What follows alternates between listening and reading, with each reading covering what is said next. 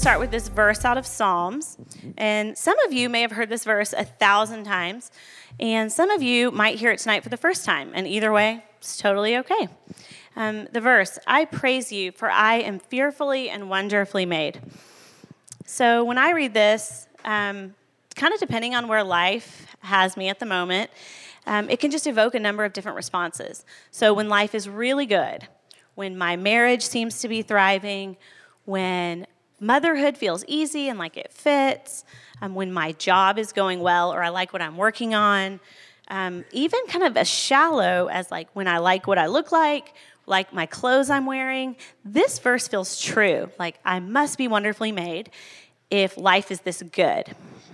And then on the flip side, when life feels less than ideal, um, when Will and I seem to be fighting more than normal, when I feel like I'm failing as a mom, um, when my job feels frustrating, um, when I'm struggling with body image issues, like any of those things, then this verse, it just kind of fits wrong. Like I even figuratively roll my eyes um, at this verse. Like, how could this be true if life feels this hard, or if I feel this lonely, or, you know, whatever it is? Um, and I even start to question God, like, did you really mean to make me this way? Like, or could this be an accident, or maybe a curse in my life that, like, my personality is like this, or I look this way? Um, you know, whatever it is. And so it leads me to the question like, how many of us struggle with comparison? Like, really? Like, I do. Raise your hand if you have ever compared yourself to somebody else. Um, yeah, we all have. And it kind of starts young, but I mean, it goes into every area of life. So, like, I could easily look at someone and be like, my jeans don't fit me like her jeans fit her. Um, my hair doesn't curl like that my car isn't as nice as hers. Um, if you're me, my car isn't as clean as her car. Um, you know, that thing that I'm good at, it feels like she's better at it. And that hasn't even gotten to like some of our really big heart desires or our spiritual lives. Um, like, she has the husband I want, the boyfriend I want, the relationships, the friendships I want. Um, she has the family I want. Um, and then even places with God, like it feels like God might love her more than me. It feels like He's answered her prayers, but He hasn't answered my prayers. Um, and that is crushing. Like the weight of all of that is crushing. And comparison starts so early in our lives. I want you to take a second and just close your eyes and try to remember the first time you felt like you weren't enough or the first time you felt insecure For me, it was in, you can open your eyes, sorry. Um, for me, the first memory I got, I was in first grade, and I remember being out on the blacktop at the playground, and um, I was just hanging out with some of my friends, and this girl, we're gonna call her Laura Beth. I have changed her name to protect her identity. Um, Laura Beth hit me, like just straight up slapped me in the face. And I was the shortest girl in my grade, um, which is like not a shocker. I'm really short. Um, and I had a bowl cut, so I was, you know, looking real good. And um, you know who else was short and had a bowl cut? Laura Beth. And, you know, I don't even remember what this altercation was about, like actually in the moment. Um, but I do remember the feeling of being insecure and feeling like there wasn't enough room for the two of us in our friend group. And I was seven years old. That's crazy, you know?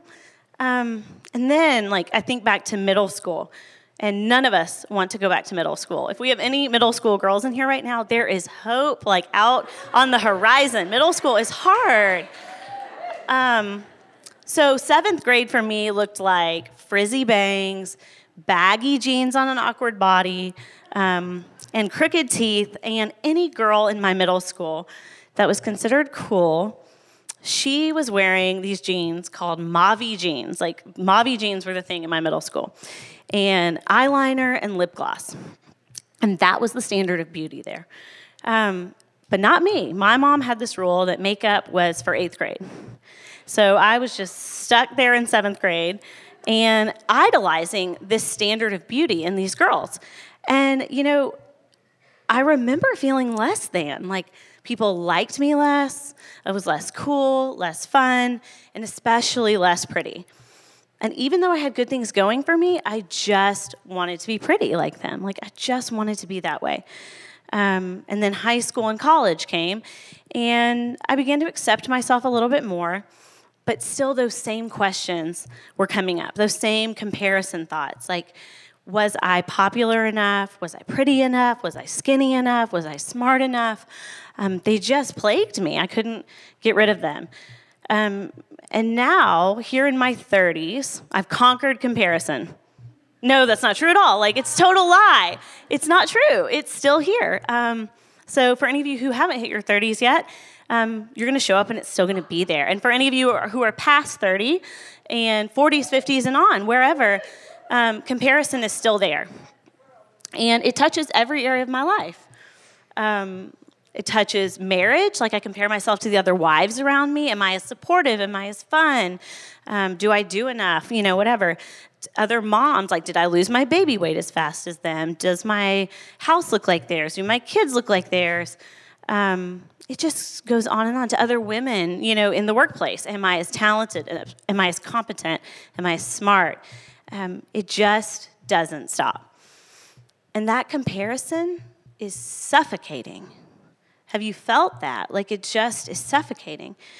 Um, Teddy Roosevelt has a quote, and it ironically revolves around Pinterest, which is like the world's biggest bulletin board of unobtainable standards. and this quote, it's, it's just, we know it. You might know it. Um, comparison is the thief of joy. Comparison is the thief of joy. And that feels true. When I am standing in the shadow of someone else, when I am fixated on all that they are and all that I'm not, joy cannot be found there. Um, it is the place that the enemy's plan is thriving. Like when I'm focused on wanting to be someone else, I have lost sight of my God given identity. Um, the unity of Christ is lost to me. And so I lose momentum in the kingdom. Um, and it really brings me back to the creation story in Genesis, um, which is like when the serpent tells Eve to take the apple or the fruit or whatever it is, um, the question that kind of pops up is did God really mean that? Like, did he really say that? And that's kind of the question that starts to stir up in my heart. Like, did he really make me this way on purpose? Was his plan for me really all that good? Did he really mean this? Um, and, you know, then comparison can lead to competition. And I'm not talking about competition like sports or games or even the natural workplace competition. It's that like deep heart level internal competition that starts to stir up. And this happened to me recently. Hold on, I'm gonna go drink water, guys. I'm not as skilled as some of our teachers who can like talk and drink water. I don't do that. They're to teach me, maybe. Um, so, this happened to me recently. Um, I have a friend who is similar in personality and gifting, not completely the same, but similar enough. And she was getting the opportunity to do something that I really wanted to do. Like, this was the thing I really wanted to do. And I was not getting that opportunity. And it just plagued me. Like, I kept thinking about it. I kept um, wanting to do it and feeling like I wasn't good enough and I was never going to be good enough. And it just was eating away at me. And this downward spiral of comparison, it started turning in to this like competitive spirit and this prideful heart, this defensive posture. And every time I saw her, I could only think about how I wanted my chance and how I was going to be good at that. And I didn't even need to be the best at it. Like, I didn't need to be better than her, even. I just wanted to be as good. Like, I just wanted my moment. And, you know, it just feels like in that moment, competition feels like you might actually get what you want. Like those thoughts, it felt like, I'm gonna get what I want. I'm gonna make this happen. Um, I might get what I want out of this. Um, but, you know, as I just kept comparing myself and feeling like I needed to make something happen. Um, division and bitterness were growing in my heart. So, if comparison is the thief of joy, I believe that competition is fertile ground for bitterness and division to grow. And so, every competitive thought and action I had, it felt like um, they were turning into bricks, you know, like a brick, like in the wall. And brick by brick, with every competitive thought and action, brick by brick, um, we're laying a, like a foundation to build our kingdom on. Not God's kingdom, but like me competing with this friend felt like I was laying out my own foundation and I was going to build my kingdom there. And I mean, just imagine, like, does that really fit in, like, with God's plan for my life? That I'm going to like exalt myself? Um, no. In John 15, Jesus talks about how the greatest love is laying down your life for another person. And competition really feels like the opposite of that. Like, that competition is like the promotion of self without the well being of others. And it was a rotten place I found myself in, like knowing this wasn't right and knowing it didn't feel good, but I couldn't get out of it. And thank the Lord for the conviction of the Holy Spirit um, because He just kind of started nudging me and probably pushing me and shoving me a little bit um, to lay down that pride, to let it go. And so I um, decided, like, I need to confess this to a friend. So I want to, like, pause in my story right here and say something about confession. Um, if you are not confessing regularly to another person and spending time asking them to pray for you, I encourage you to go home tonight and start praying that God would give you a friend that it is safe to confess to. Because in confession, um, the transformational work of Jesus happens. Um, you let someone in on who you really are. Like with this friend, it was really scary for me to go tell her this. Um, so that's normal. It's scary to say, like, I'm a rotten person and think bad thoughts. And so I went to her and, you know, told her this, scared she would reject me, judge me, um, that she would look at me differently. Um, but when I confessed to her, she responded so the opposite. She accepted me. She told me she understood. Um, she told me she would pray for me. She challenged me. And so instead of rejection, I got acceptance. And this friend, who I've been walking with for a while, it's like she now has seen the good and the bad parts of me, um, the ugly and the redeemed parts of me. And Jesus shows up there. He is dealing with that sin just like he dealt with it on the cross. Um, and confession is transformational. So, action item go start praying for a friend you can confess to. And if you have it, keep doing it. It is so good. Um, so, back in the story, I confessed to this friend and um, started to pray for the friend I was competing with. Sorry, it's like two friends, and I don't want to say their names. Um, so I started praying for the friend I was competing with. I decided, like, I'm going to be her biggest fan. I'm going to cheer her on and encourage her. Um, and so I just committed. And every time I thought of her, I felt like the Holy Spirit was saying, pray for her, encourage her. And I'm still doing it. Like, I'm going to be her behind the scenes number one girl. And, you know, it changed my heart. It is changing my heart. Um, I have this new love and appreciation for this woman.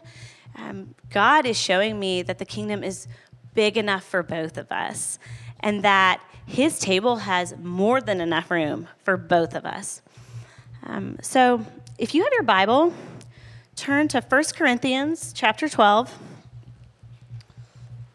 If you don't have a Bible, it's totally fine. I'm going to read it for you.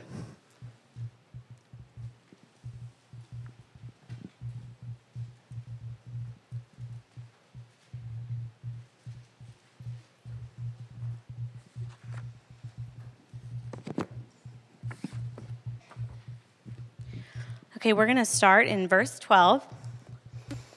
For just as the body is one and has many members, and all the members of the body, though many, are one body, so it is with Christ. Jump to verse 14. For the body does not consist of one member, but of many.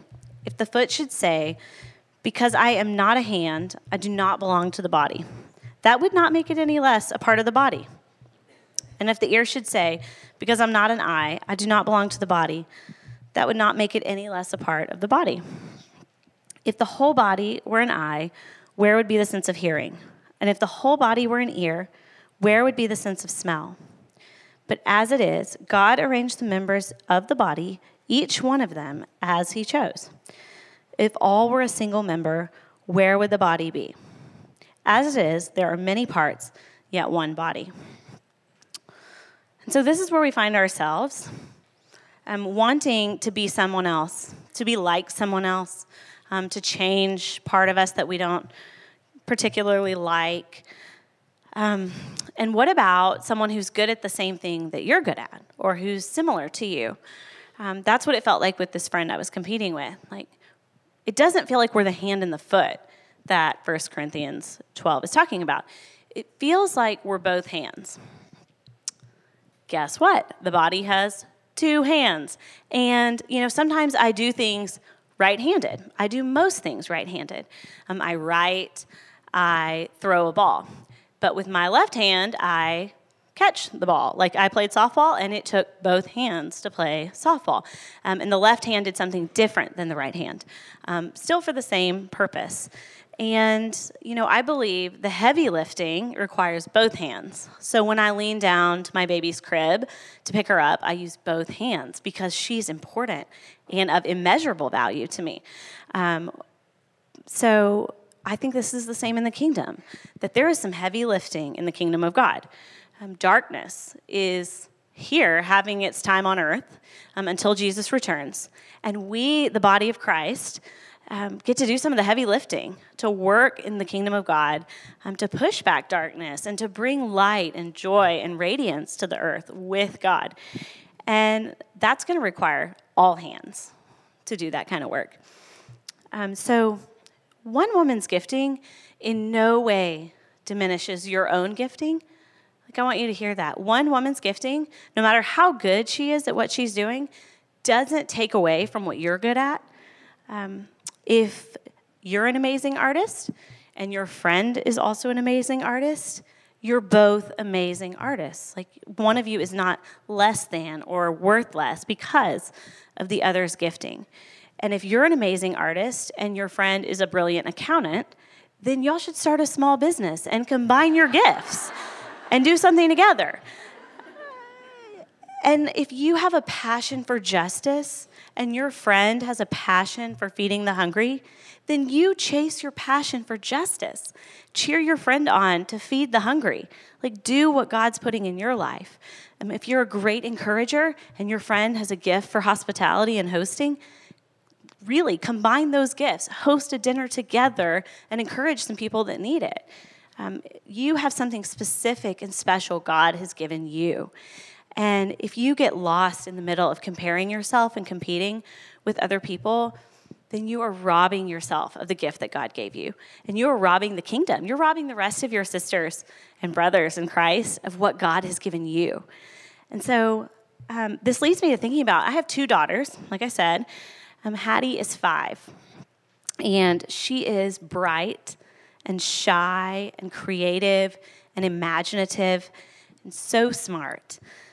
And then there's Violet, and Violet is just a little over one. And already I can see that she's clever and silly, and she's outgoing, and she's funny. Um, but, you know, there's no comparing the two of them in my eyes or in my heart.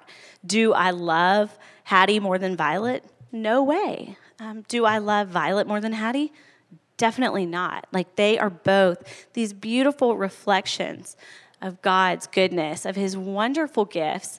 And they have perfect measures of grace in his life. Like, they don't have to be like each other to be loved by me. Um, they just need to be them. I love their differences. And some of us in here have siblings. I have an older sister amongst a bunch of brothers, but particularly an older sister. And I remember feeling compared to her, whether my parents meant to or not, or teachers meant to or not. Um, and so, I, some of you have people in your life you've been compared to um, siblings, friends, teammates, whatever. Um, that's not how God operates. So if you feel like, you know, the Heavenly Father is looking at you, um, wishing you were more like someone else, that's not Him speaking to you like that. That's the enemy. Um, you know, He looks at you with love. He is the perfect Father, He is a perfect parent, and He is not comparing you to someone else. Um, and so, your unique gifts, your perspective, and your story Um, they have been woven together by a loving Father. Um, he created you in your mother's womb and spun the idea of you from his own heart. Um, he loves you. And um, there are moments of pain in your past, probably, if you're anything like me or, you know, have been on the earth a while. Um, there's been some pain. And, you know, I look back two years ago at the women's worship night, I was in my most painful season I'd ever been in. And I wanted to trade that pain with anyone. I wanted someone else's story in that moment. Um, I wanted to God to take it away, for it not to be my story, and um, you know, and I lived through those days of pain. And there's shame in our past. Like I look back at some of my brokenness and the things I did or the words I said, and I can easily go back and pick up that mantle of shame and carry it now. Um, but that is not what God desires for us. Like He he desires to step into your life, like right now where you are, in pain or shame, or even in your good days, um, and meet you there and carry it. Like He knows where you are. Um, you don't have to be better for Him or better like someone else. Um, he just desires to meet you there. Um, comparison and competition, um, sadly, will not go away overnight. Like, we're not going to just conquer it and be done with it. Um, in fact, it will not go away until Jesus returns.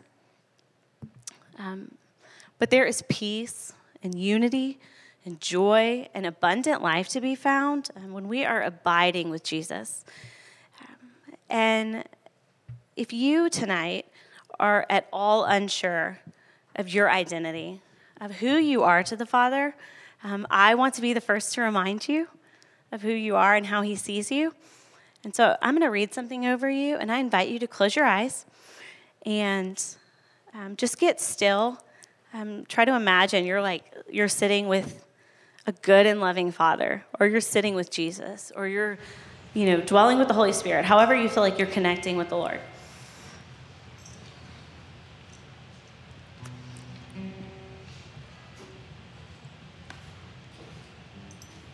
This is who God says you are, straight from Scripture. You are a beloved daughter. You have been chosen by Him for Him. You are the apple of His eye, cherished above all else. You are loved with an everlasting love. You were made for this time, not by accident. You were made on purpose for a purpose. You are accepted and you are forgiven. You have been delivered and you are redeemed. You are covered, shielded, and held close. You have been crowned with steadfast love and mercy. You are known by the God who created all things, and you are loved.